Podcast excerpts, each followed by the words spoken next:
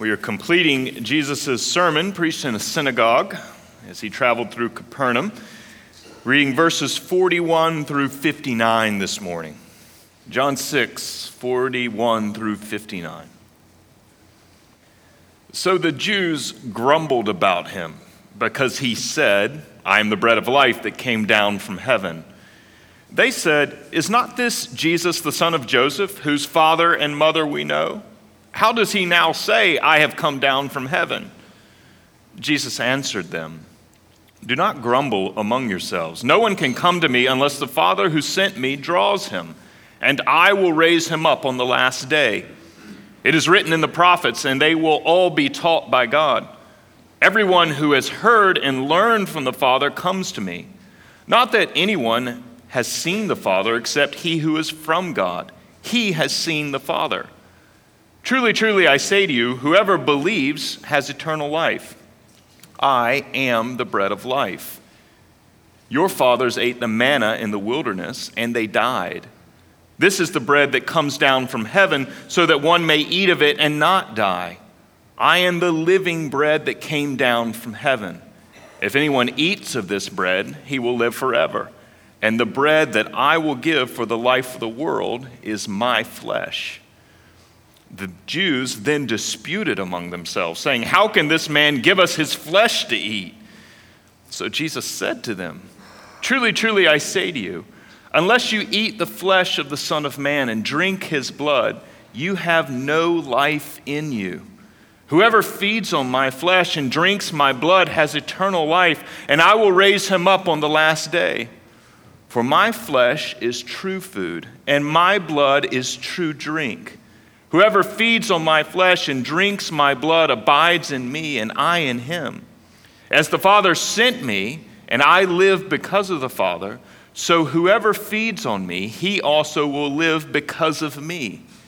This is the bread that came down from heaven, not like the bread the fathers ate and died. Whoever feeds on this bread will live forever." Jesus said these things in the synagogue as he taught at Capernaum. This is the word of the Lord. Thanks be to God. Let's pray. Father, as we come to your word this morning, we confess that it is in your light that we see light. You are the fountain of life, and it is only in Jesus Christ that we know you. And so we come in dependence and in humility this morning, asking that you would lead us into all truth. Speak, Lord, for your servants are listening. Amen. It was June of two thousand one when Melissa and I moved from Clinton, South Carolina, to Orlando, Florida, to attend Reform Theological Seminary there. People have asked me along the way, "Why did you choose R T S?" And I explained, well, I didn't choose it. It was chosen for me. One of the elders in the church in Clinton, South Carolina, was a college friend's father, and he was on the board at R T S, and he came to me and informed me where I'd be attending. And you didn't disagree with Collie Lane, you just said, "Yes, sir." So I packed up my things and moved to Orlando, Florida. After several years of working in college ministry at Presbyterian College, I was eager to further my biblical and theological knowledge. At that point, I was beginning to understand what I didn't know and just how disqualified for all the stuff I had set out to do was. And so I was, you could say, even eager and excited to begin at seminary. I wanted to be able to do my work responsibly and didn't feel like I could.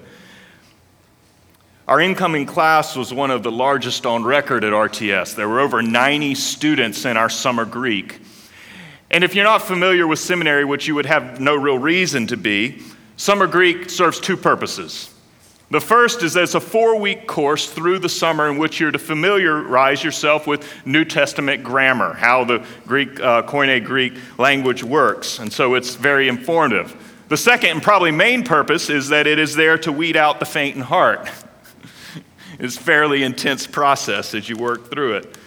Accordingly, students began dropping. There wasn't a mat- massive number, but some did begin to drop. Then we launched into our first semester, the fall. Many of you would remember that fall. It was the fall of September eleventh. There was many um, things and a culture and society that were off, and people were scared, they were full of fear. And it was in that context that we launched into a full semester where we didn't just have one class, but now there were six to seven courses that you were taking. We were being pressed with intellectual demands and reading loads that were difficult to sustain. It was hard to faithfully complete all your assignments. And there was a lot of grumbling, complaining about professors, those we liked and those we didn't like. But, but then we also had some other classes. They were not really the ones we had signed up for. They were classes like Intro to Counseling. And also there were preaching classes that we were all excited about on the front end. But you got into the counseling courses and you found that people started to critique you on your interpersonal skills. And it was profoundly uncomfortable. And guys began to say things like, I didn't sign up for this. This is not why I'm in seminary. And so then they went in their arrogance to the preaching lab. And then they were critiqued on their sermon, and suddenly they found that their communication skills weren't all that they thought them to be either. And so with the intellectual demands, the interpersonal demands, and now the critique had spread to everything we thought we were good at.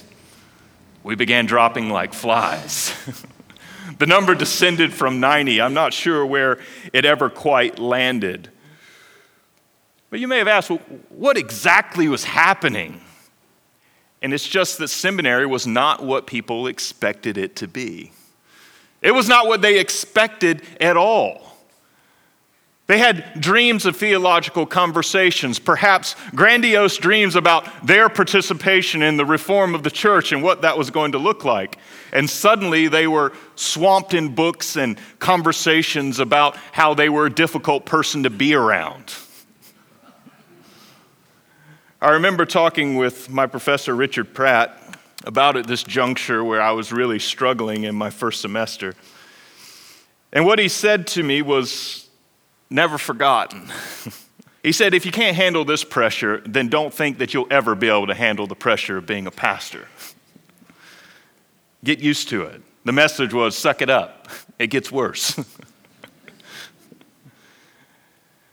Some dropped out, some lost their faith, unfortunately. Others changed degree programs, but the reason was simple.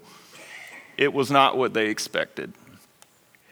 And this dynamic is not isolated to seminary.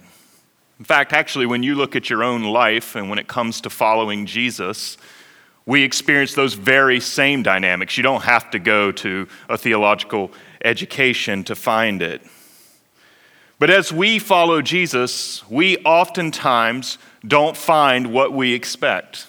We come in with various expectations that we import and smuggle in, and then we find that there's something different.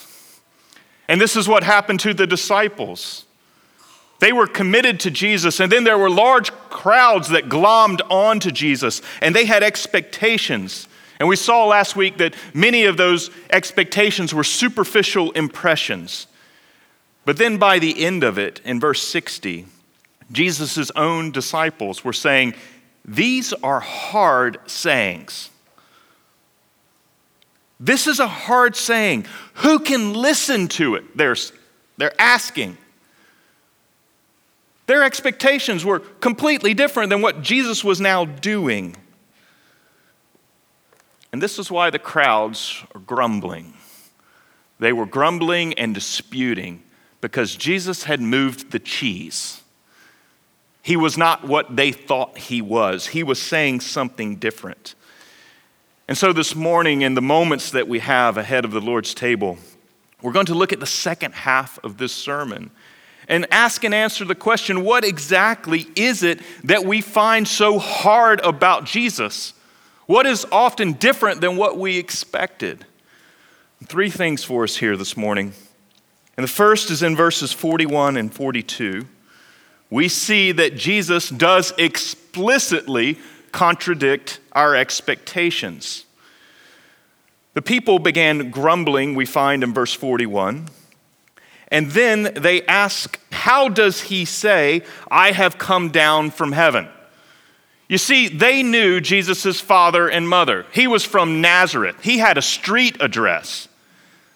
And so now they're asking the question, how does this lunatic say he came down from heaven when we know just where he is from?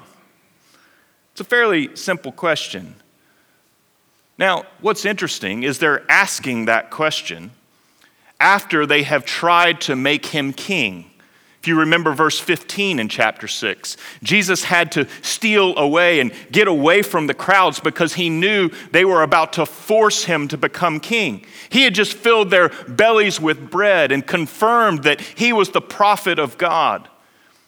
The people thought he was coming to deliver and to rescue them. But suddenly, Jesus begins to say, as that deliverer and rescuer, that he is the bread that's come down from heaven. This didn't match up with what they expected at all.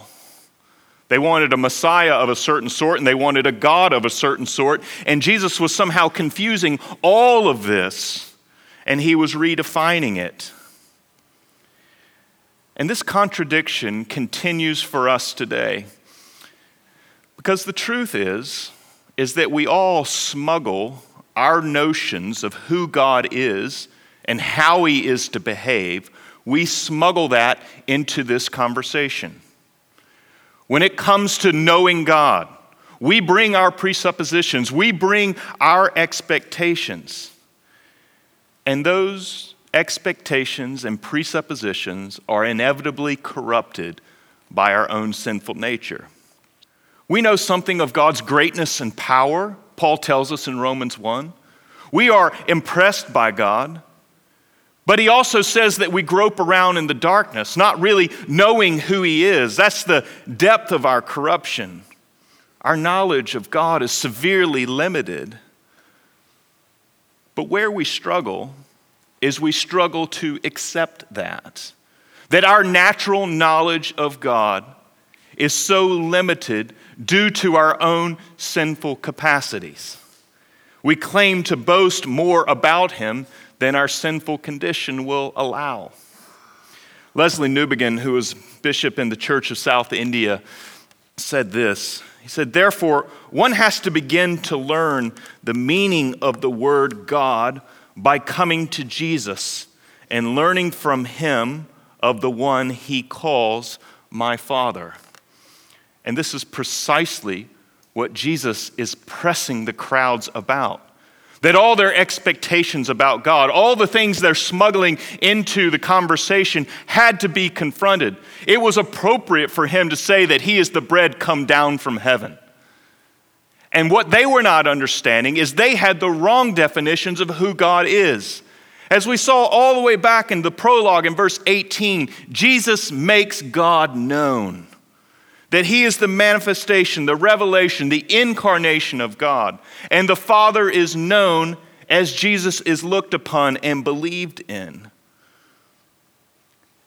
And that it is our notions of God that Jesus puts in the dock, that he brings to trial, that he would condemn. In verse forty-six, Jesus says this explicitly. He says, "Not that anyone has seen the Father except he who is from God. He has seen the Father."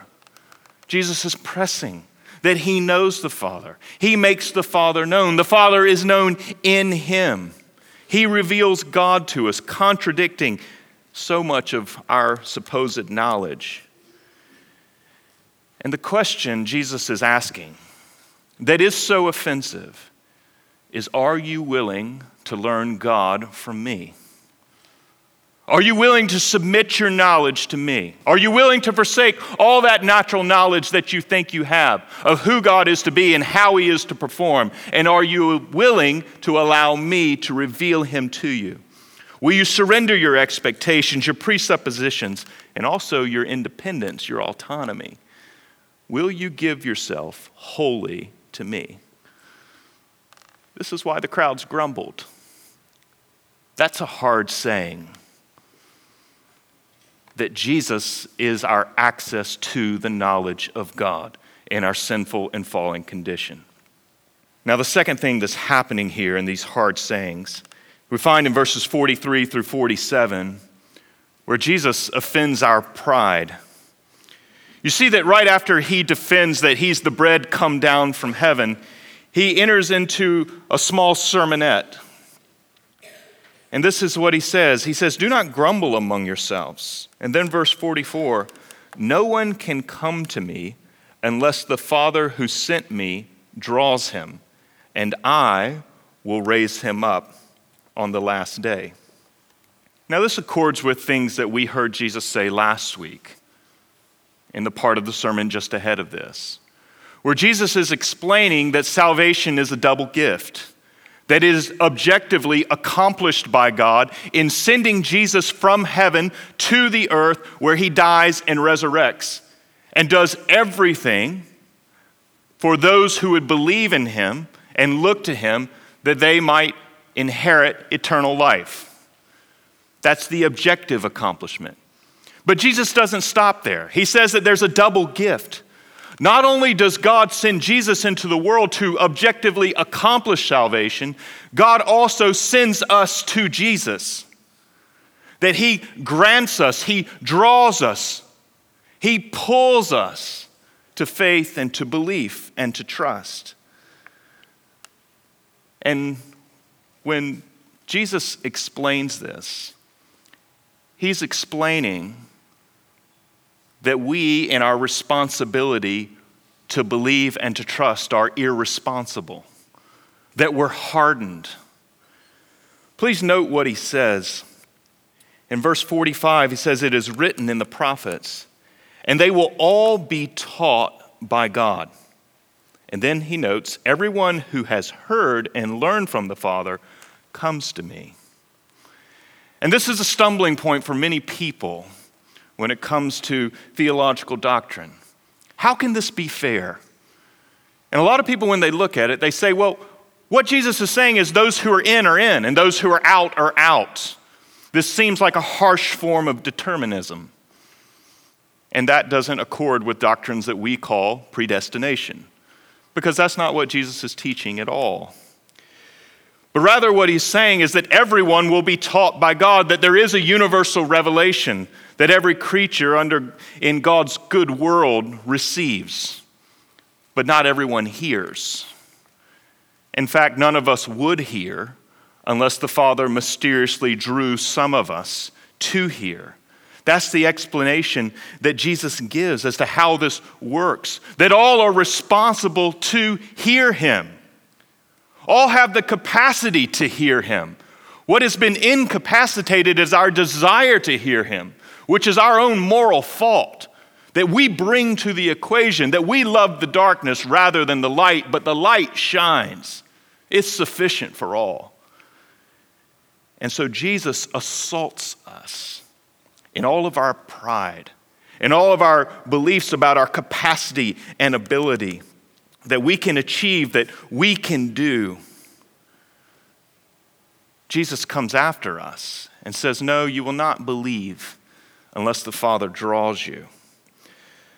Augustine, who is the bishop of Hippo, and in his theology, he is what we would call the author of what later came to be known as Calvinism. That was really just all Augustine, guys. And Augustine was asked the question, well, how do you explain, while you're preaching, someone who responds in faith and someone who doesn't? And this is what he said. He said, "Let the one who stands in faith give praise to God, and let the one who remains seated in his unbelief blame himself." Explain that this is the biblical balance, that faith is God's gracious gift as he draws us to Jesus. And unbelief is human humanity's awesome responsibility. We are responsible to listen to Jesus and hear him, but we are hard of hearing. We're deaf. We press back the light. We don't desire to see it.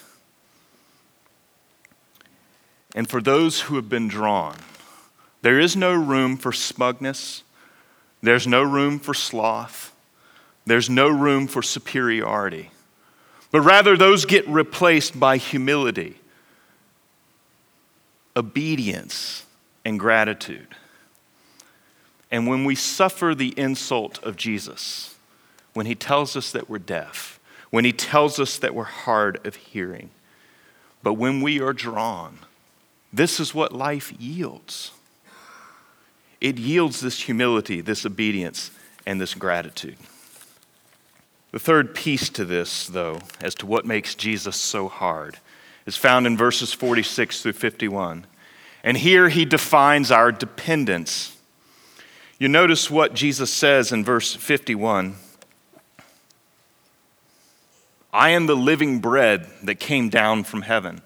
If anyone eats of this bread, he will live forever. And the bread that I will give for the life of the world is my flesh. Now, if you consider it, food is very much at the center of human life. We oftentimes build our days around two to three meals, and perhaps a few more for some of us. Multiple times a day we eat. We love food. It's a chance to connect, but also there's a more basic level to it. Our bodies cannot thrive without it.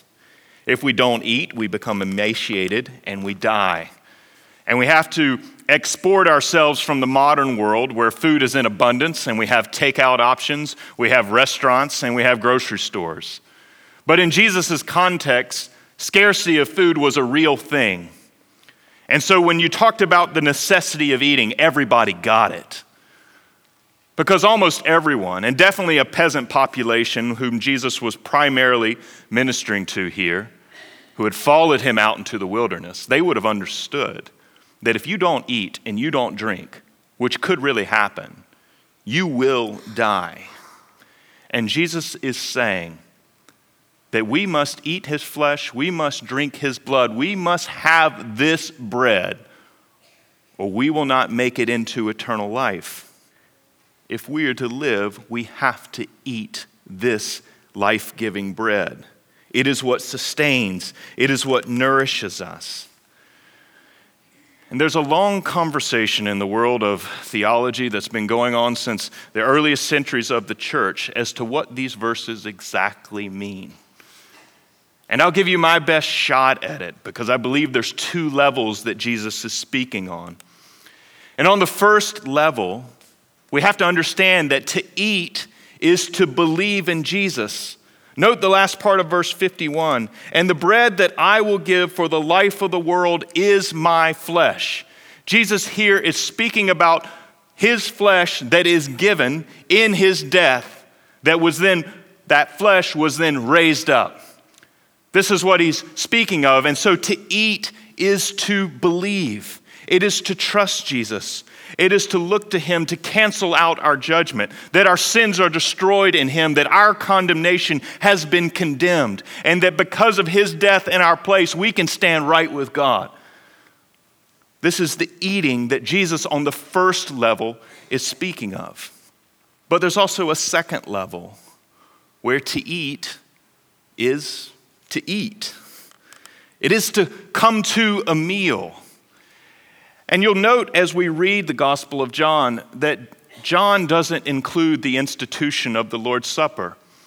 He has a rather long dialogue between Jesus and the disciples from chapter thirteen to seventeen. And many people have puzzled, why doesn't John include that? Well, it's because John includes chapter six, and he includes Jesus' sermon, where Jesus has given thanks over the bread, in a very similar way, the same language that we find in the, in the synoptic gospels, Matthew, Mark, and Luke. He gives thanks over the bread and it multiplies. And he's telling the same story. That when we are told to eat the flesh of Jesus and to drink his blood, we are being drawn into this ritual action that we call the Lord's Supper. This is John's way of doing it. And many people, when it comes to talking about communion, in the same way the conversation about predestination can become so confusing. People think, no, this just complicates things. But I would urge you to see that Jesus is simplifying things, actually. That Jesus is speaking of his flesh that has been given to the world, and now he gives a very tangible sign in which we're to come and feed on that flesh and drink that blood in a particular manner in order to know that we have a real interest in him, that he would sustain us and nurture us in this life. And the church has commonly spoken of the sacrament of baptism as the rite of initiation, and the sacrament of the Lord's table as the rite of continuation. It's the means by which we come to Jesus, that we come to him in faith, trusting, and that through these channels of bread and wine that you have before you today, God has appointed these as the means by which you would feast on him. Now, this leads to an explosion of questions that we certainly can't all answer today, but we'll chart out the main part of it. Because people will ask, well, what am I eating and drinking then? How do we eat the flesh? How do we drink the blood? And there are two essential affirmations that we make as we approach this meal. The first is that Jesus' body is in but one place, and that is at the right hand of God. And what this presses back against, this presses back against crass and carnal notions of the Lord's Supper, in which the bread and the wine on the table, by a prayer, hocus pocus, literally in Latin, becomes the body and the blood of Jesus. Since Jesus' body is a real physical human body, and he stands at the right hand of God, his body is not on this table. It's the insistence of the Reformers. And so there's an affirmation that Jesus' body is in but one place. But the second thing, there's another affirmation that we have to make. It's found in First Corinthians ten. And Paul there, as he pleads with the Corinthians, he says that our participation in communion, in the cup and in the bread that are given to us, that these are a real participation in the body and blood of Christ. He uses the word that we often translate fellowship, that we're truly fellowshipping in the body and blood of Christ. And so John Calvin and all the reformers that our tradition, Presbyterian tradition, has followed, has sought to affirm these two essential elements, to say, yes, Jesus' body is in but one place, and yes, as we come to Jesus, there is a real participation in his body and in his blood. That this is more than simply coming and doing an exercise of memory. Certainly there are things to remember, but there is a spiritual participation in Jesus as we come to him in faith. If you look in verse sixty-three, you see what Jesus explains. He says it is the Spirit who gives life. And friends, as you come to the table this morning, this is what we believe. It is by the Spirit of God that we feast on the body and blood of Jesus. We come to him in faith, looking to him to meet all of our needs, trusting that he's the one sufficient to do so. And it is the Spirit who gives us life through these very simple, tangible means that God gives to us. John Calvin wrote hundreds of pages about the Lord's Supper, and then he gets to one paragraph, and he concludes this: I'd rather enjoy it than understand it. And that's the sum of it, that we come in faith. We come affirming the things that Scripture teaches, and we affirm mystery, that God is doing something in and among us, that we're feeding on the life and death of his Son, that we're communing with him, we're abiding in him, and he is abiding in us as we come to this meal. And so this morning, come in faith and allow him to strengthen you. Allow him to fortify you. Allow him to assuage all your worries and concerns, all the things that you don't even fully understand, all the uncertainties that lie out in front of you. Don't grumble, but rather be coming to him, continuously so. Because all of this he does on your behalf.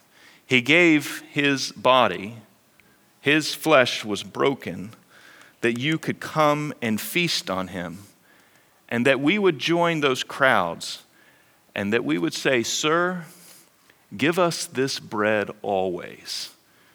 It is you who have the words of eternal life." And so come to him. Let's pray.